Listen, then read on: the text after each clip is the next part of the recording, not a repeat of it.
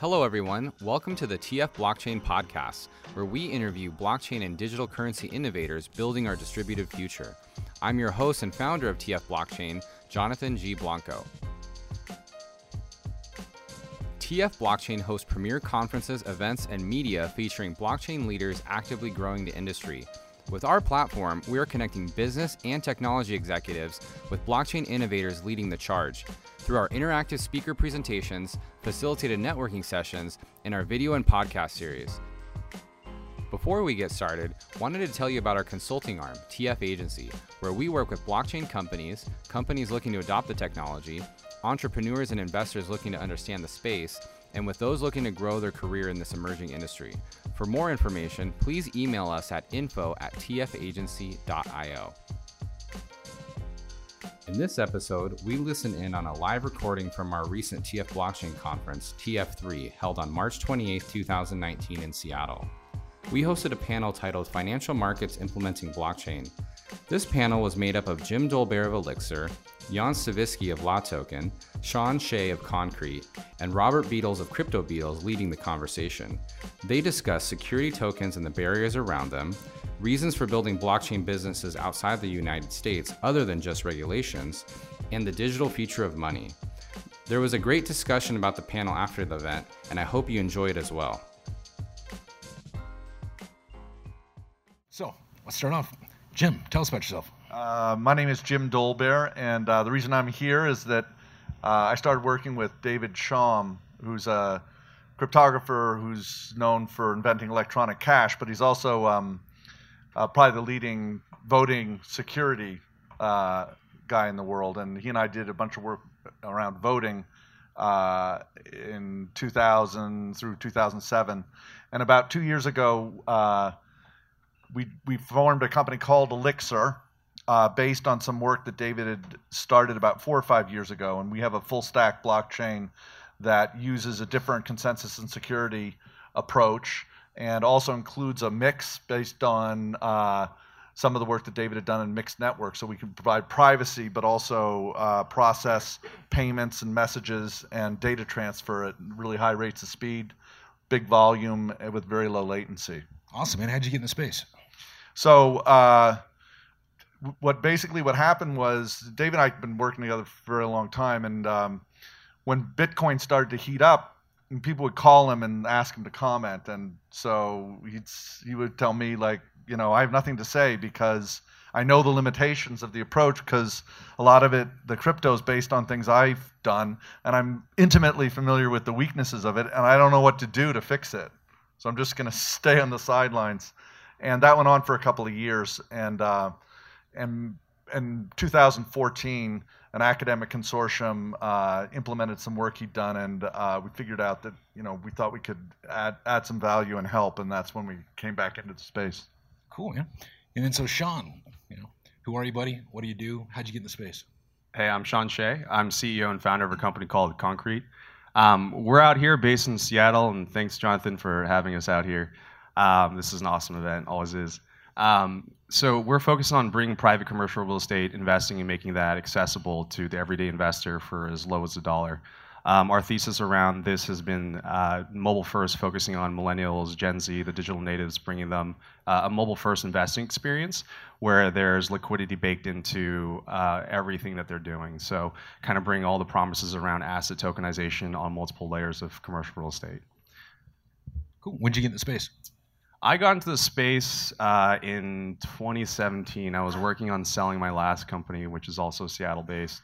Um, so I started diving into this when, of course, it was like ICO madness. Uh, I was like, what is all this stuff going on over here as I was stepping out and working on the transaction?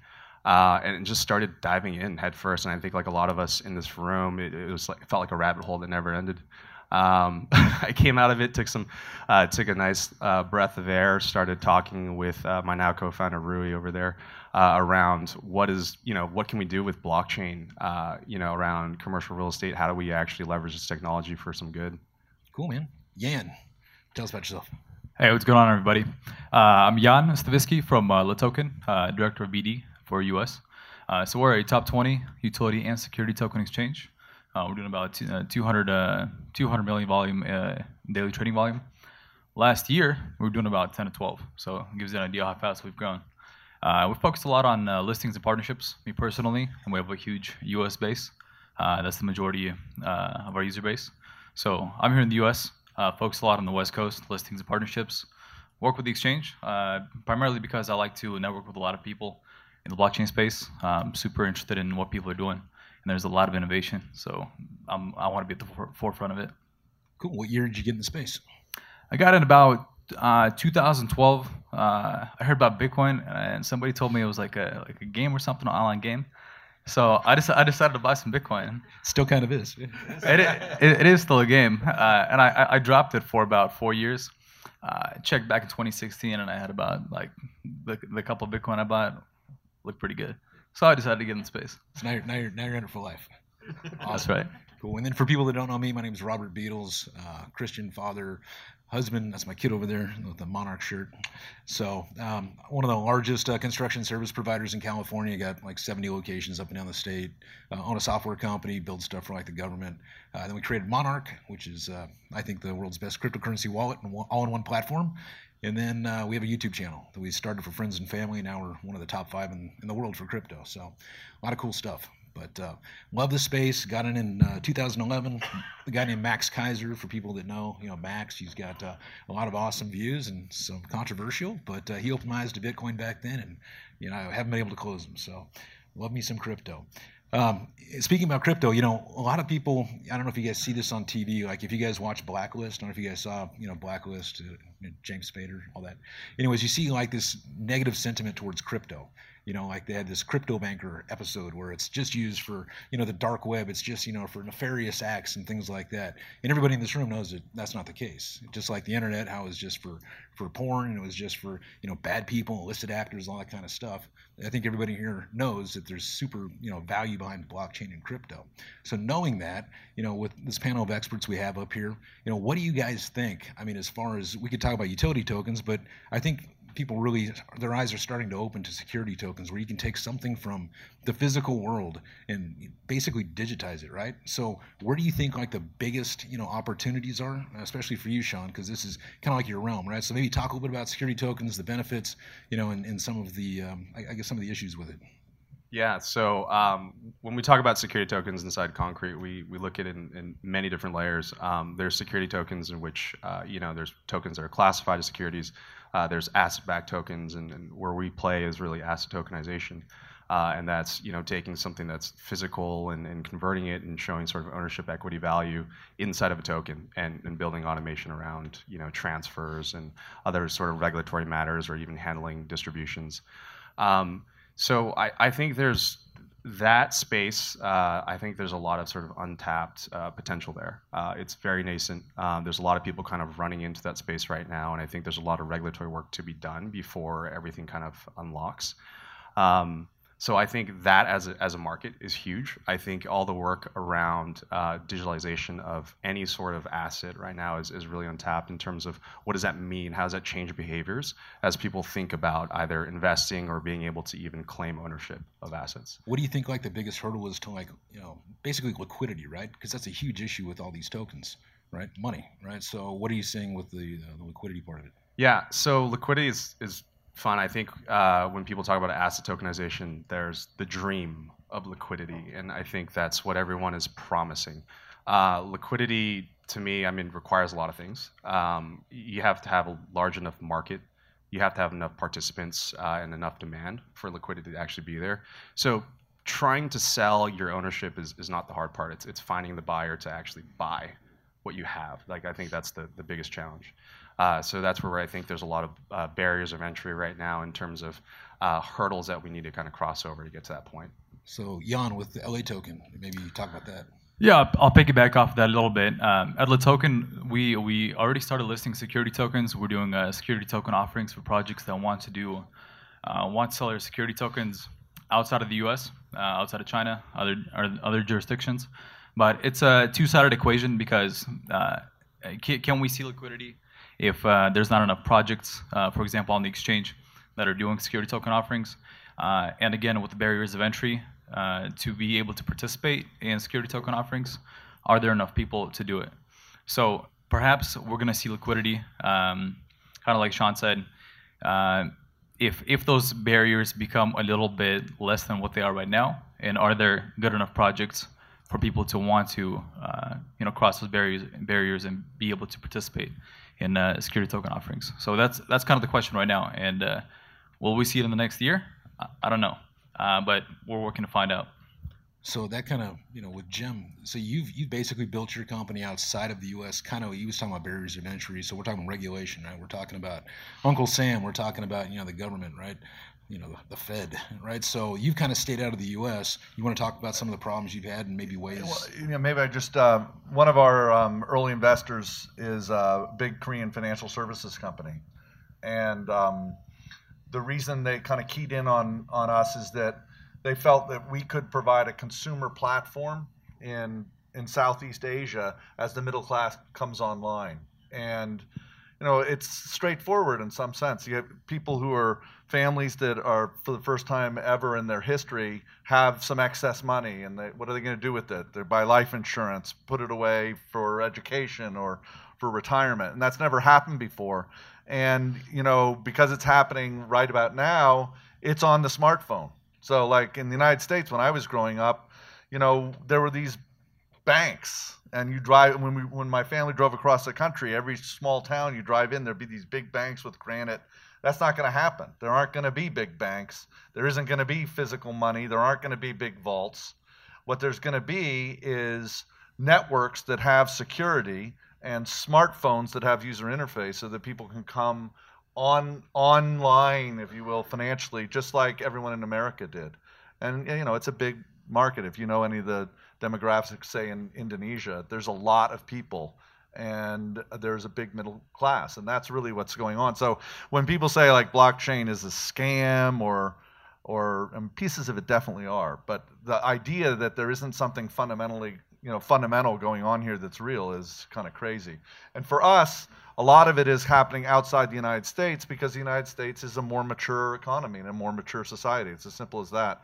So for us to kind of like struggle with U.S. regulations when the market is outside the United States seemed a little crazy. So uh, you know we're we're raising money uh, offshore. We have a Cayman Islands entity uh, through a Reg S offering because it matches you know our market approach as well. Yeah, I mean, U.S. has a huge market here. So what's it going to take for you to to come back, you know, to well, come home. Yeah. no, I mean, I, you know, everything will get sorted out in the United States. So uh, it's just that we're small enough. We have about 20 people, um, and we blow a lot of money on on. We blow enough money already on lawyers. Let me put it that way. So we have to kind of just wait around, wait until things get sorted out here, which won't be too long, I don't think. Gotcha. I had my timer on my phone, but it uh, I can't read it. So, how much time do we got? We got. Uh, Nine minutes. All right. So I can keep asking questions, but it'd be great to get some people out here because we got a lot of smart people out here. So who's got some questions for the panel up here? What do you get? No question. Ah, there we go. All right. Wait.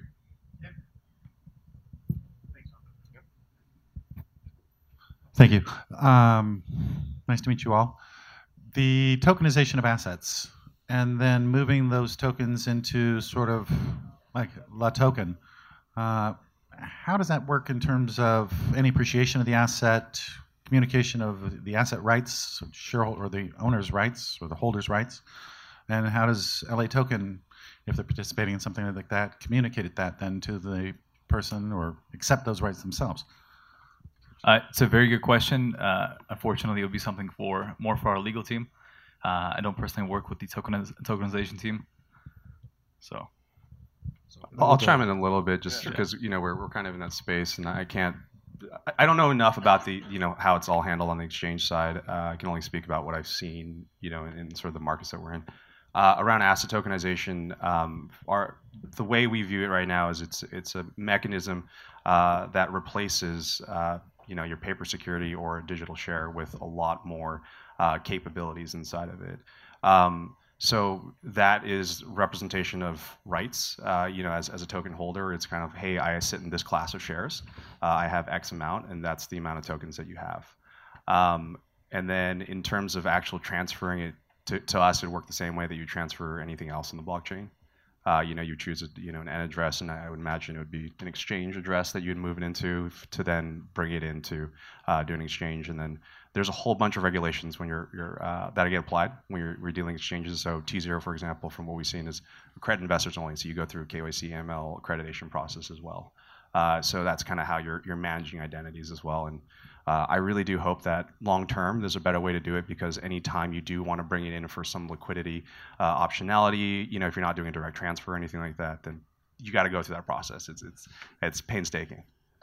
I'd also just chip shot in that you know the the administrative and technical details of establishing ownership and transferring ownership and tracking ownership um, actually kind of pale in light of like establishing value and liquidity. And that's true in mature markets here. You know it's like what is a share of apple stock worth?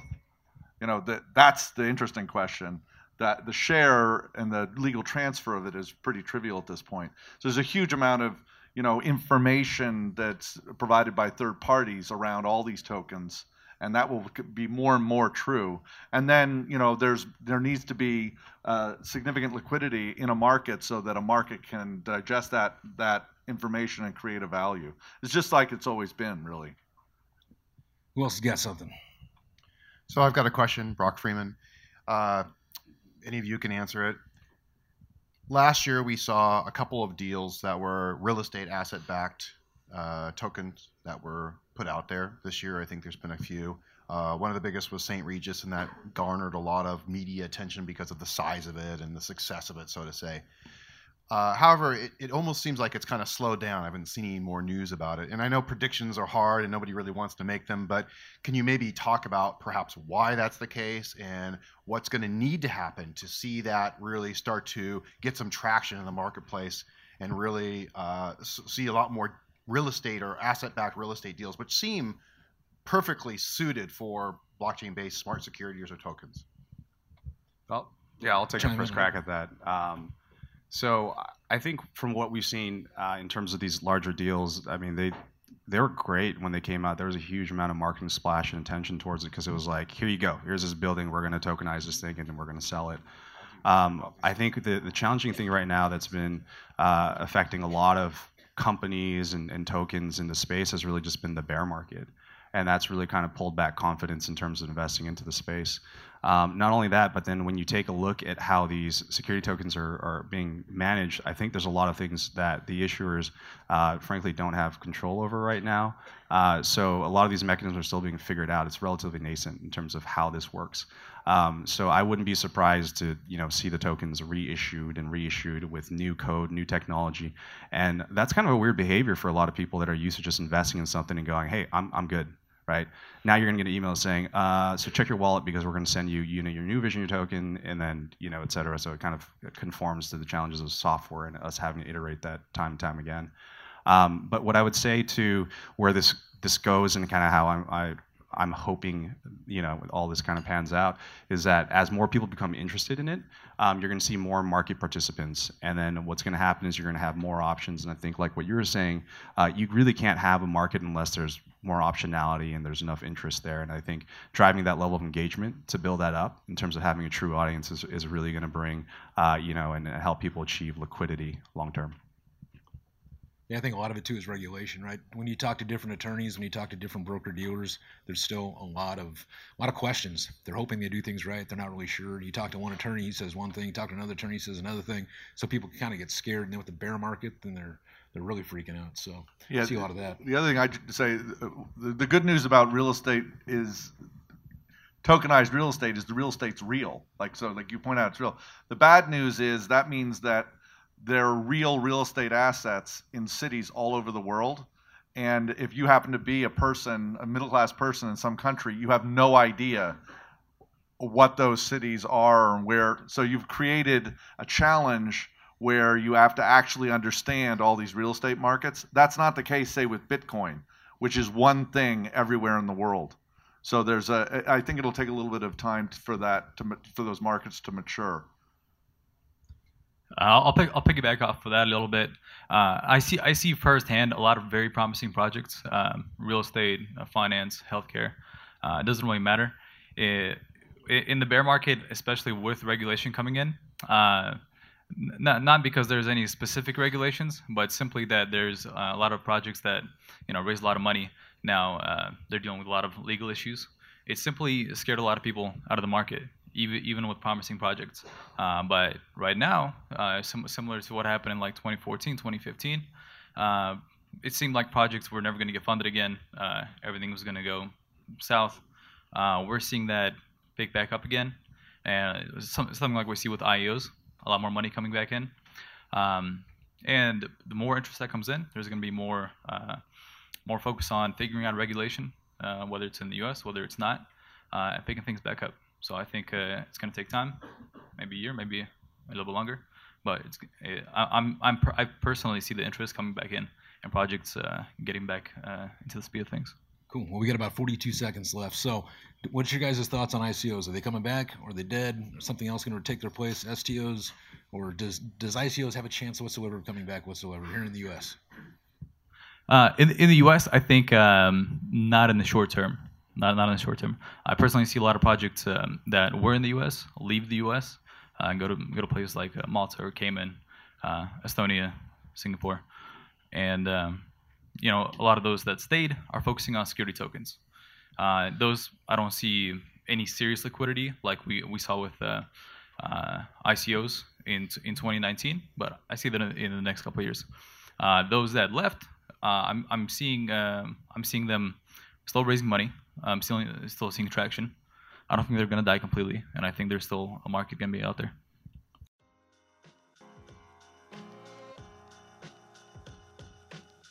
Thank you for listening to the TF Blockchain podcast. We appreciate your support as we continue our mission to connect the broader business and technology community with blockchain innovators. For the most up to date information on all things TF Blockchain, please visit tfblock.io. Please like and subscribe to our podcast to be the first to hear from our amazing speakers changing the world through blockchain and crypto. If you're interested in partnering with the TF Blockchain podcast, please email us at podcast at tfblock.io. Be on the lookout for TF Blockchain chapters coming to your city, and please reach out to us if interested in becoming a chapter director.